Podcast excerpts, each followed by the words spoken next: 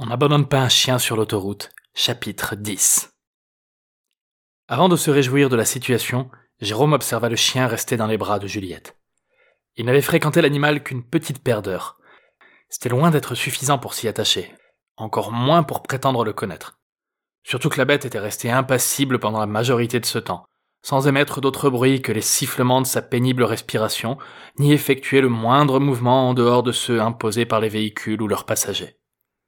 De plus, ce chien l'encombrait et était à l'origine de toutes les perturbations subies pendant le trajet. Jérôme était impatient de s'en débarrasser. Néanmoins, un bref coup d'œil lui suffit pour décider qu'il ne le laisserait pas à cet homme. La bête grognait. Ses babines retroussées révélaient toutes ses dents restantes. Deux canines, trois incisives et quelques molaires. Les rares poils assez longs pour se dresser se hérissaient. Son œil valide semblait prêt à sortir de son orbite, à s'éjecter d'un plop visqueux en direction du nouveau venu. L'animal était en train de déployer toute la férocité dont il était encore capable. Tout portait à croire qu'il n'éprouvait aucune affection pour celui qui se présentait comme son maître. Euh, hésita Jérôme. Vous êtes sûr que c'est le vôtre? Il a pas l'air ravi de vous retrouver. Hein? L'homme esquissa un sourire forcé. Il cherchait des excuses, supposa que le chien devait lui en vouloir de l'avoir perdu. C'est que c'est rancunier, ces bêtes-là, vous savez? prétexta-t-il. Il tenta un geste timide vers la boule de poils et de haine que Juliette peinait à maintenir dans ses bras, mais évita de justesse une morsure et toutes les complications que la santé douteuse du clébard aurait pu engendrer avec. Et, et vous l'avez perdu où? s'enquit Jérôme, en appuyant d'un regard noir la fermeté de sa voix. Oh, euh, annonna l'intrus. C'est que, euh... Il se frotta l'oreille d'une série de gestes frénétiques, baissa la tête, émit un rire nerveux, releva les yeux vers la sauvagerie du chien et l'animosité de Jérôme, et regarda de nouveau entre ses pieds. Eh bien, euh, pour être tout à fait honnête avec vous, c'est pas vraiment le mien en fait. C'est celui d'un couple d'amis qui m'en a laissé la garde et qui... Jérôme fit deux pas vers lui, l'empoigna fermement par le col et approcha son visage à deux centimètres du sien afin de lui témoigner l'étendue de son agacement. Écoute mon gars, j'ai passé une journée de merde et ma nuit s'annonce encore pire. Je suis pas d'humeur à plaisanter. Si tu veux récupérer le klebs, t'as intérêt à jouer franc jeu, sinon je ferai en sorte qu'il bouffe jusqu'aux dernières miettes de ta virilité. C'est compris? Il relâcha son étreinte en sentant sa victime trembler, mais ne recula pas pour autant. Après de longues secondes d'un silence rendu confus par les borborigmes incessants du chien, l'homme finit par avouer. Oh, ok, ok, euh, je, l'ai piqué à un couple de vieux sur une aire d'autoroute. Je, voulais les contre une rançon, mais quand j'ai vu la bestiole, j'ai cru qu'il y aurait rien à en tirer et je l'ai, je l'ai mis dans la première bagnole qui passait. Il manqua de s'étrangler en voyant Jérôme se tendre de hargne face à lui, puis se confondit dans un torrent de pâles justifications.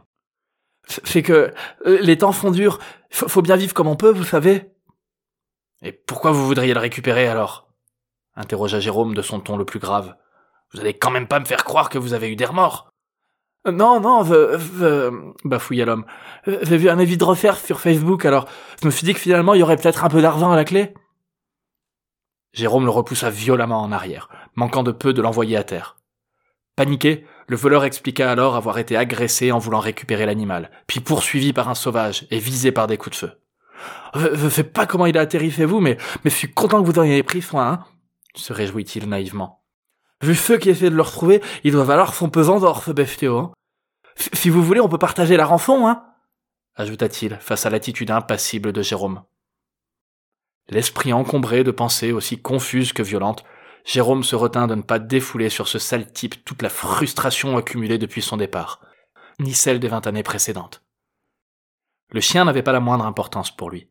Il pouvait très bien le laisser à ce mec et se ficher de ce qui en adviendrait par la suite ou bien prendre le contact des vrais propriétaires et s'offrir le luxe d'un grand détour pour leur rendre lui-même leur précieux animal de compagnie.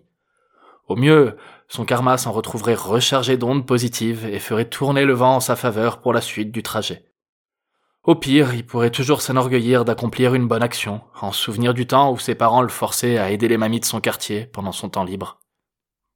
Mais il craignait que l'homme ne cherche à venger son humiliation en donnant son signalement aux autorités pour un quelconque prétexte. Gâcher sa fuite et sa nouvelle vie à cause d'un minable pareil serait une source d'éternel regret. Malheureusement, la fatigue accumulée avait épuisé ses dernières capacités de raisonnement, et il se voyait incapable de prendre une décision, si simple soit-elle. Il expulsa un énorme crachat au pied de l'homme, puis se tourna vers Juliette et Papicole pour leur intimer d'un signe de tête de monter à bord de la voiture. Il prit place devant le tableau de bord, inséra la clé sous le volant pour démarrer. Ah, attendez s'écria le voleur en se précipitant vers eux. Ah, je comprendrais si vous refusez, hein, mais, ça vous dérange de me déposer un peu plus loin? J'ai pas de voiture, y, a pas de passage à ce heure-là, et, et, je pense pas que les deux gorilles qui m'ont conduit ici soient... En entendant le mot gorille, Jérôme se figea. Bibiche. Il vérifia la présence toujours assommée de Laura à l'arrière, et comprit que son bourreau de l'air de l'Aubrac avait certainement dû se réveiller et se mettre à la recherche de sa comparse. Il n'osa pas imaginer le sort qui lui serait réservé si le colosse la découvrait en sa compagnie. D'autant plus s'il y avait un deuxième bibiche, comme le laissait supposer le voleur de chiens. À moins que sa vue ne soit aussi mauvaise que son élocution. Allez-y, montez, ordonna-t-il sèchement en faisant signe à Papicole de se serrer au milieu de la banquette. Il laissa à peine le temps à l'homme de s'installer à côté du vieux et de refermer la portière, puis il démarra sur les chapeaux de roue. Hors de question de laisser à Bibiche la moindre chance ni le moindre indice pour le retrouver. De retour sur l'autoroute vers Montpellier, Jérôme commença doucement à se détendre. Un vague clair de lune éclairait l'obscurité de la nuit avec autant de vigueur qu'un étudiant pour son dernier cours avant les vacances. Le conducteur profita de cette timide lumière pour observer ses passagers tour à tour. Juliette, le regard déjà perdu à travers la vitre, la mine inexpressive, absente. Le caniche sur ses genoux, les yeux révulsés fixant sans cligner de nouvel occupant. Laura, sa belle gueule endormie et son maquillage qui ne laissait rien deviner de ses noirs dessins. Papicole, auquel l'air vitreux et la peau pâle donnaient un air fantomatique et faisaient presque douter de la réalité de sa présence. Et le voleur de chiens, le visage éclairé par la lumière bleutée de son téléphone, un sourire niais lui barrant la figure. Jérôme alluma la radio pour s'occuper l'esprit. Les premières notes de Diamond, la bande originale de Snatch, lui rappelèrent aussitôt ce film et son improbable enchaînement de rebondissements. À travers son air répétitif, ce morceau lui donnait constamment l'impression qu'un truc invraisemblable était sur le point de se produire. Il secoua la tête en souriant et tourna le regard vers le rétroviseur droit, soudain illuminé par une puissante lumière.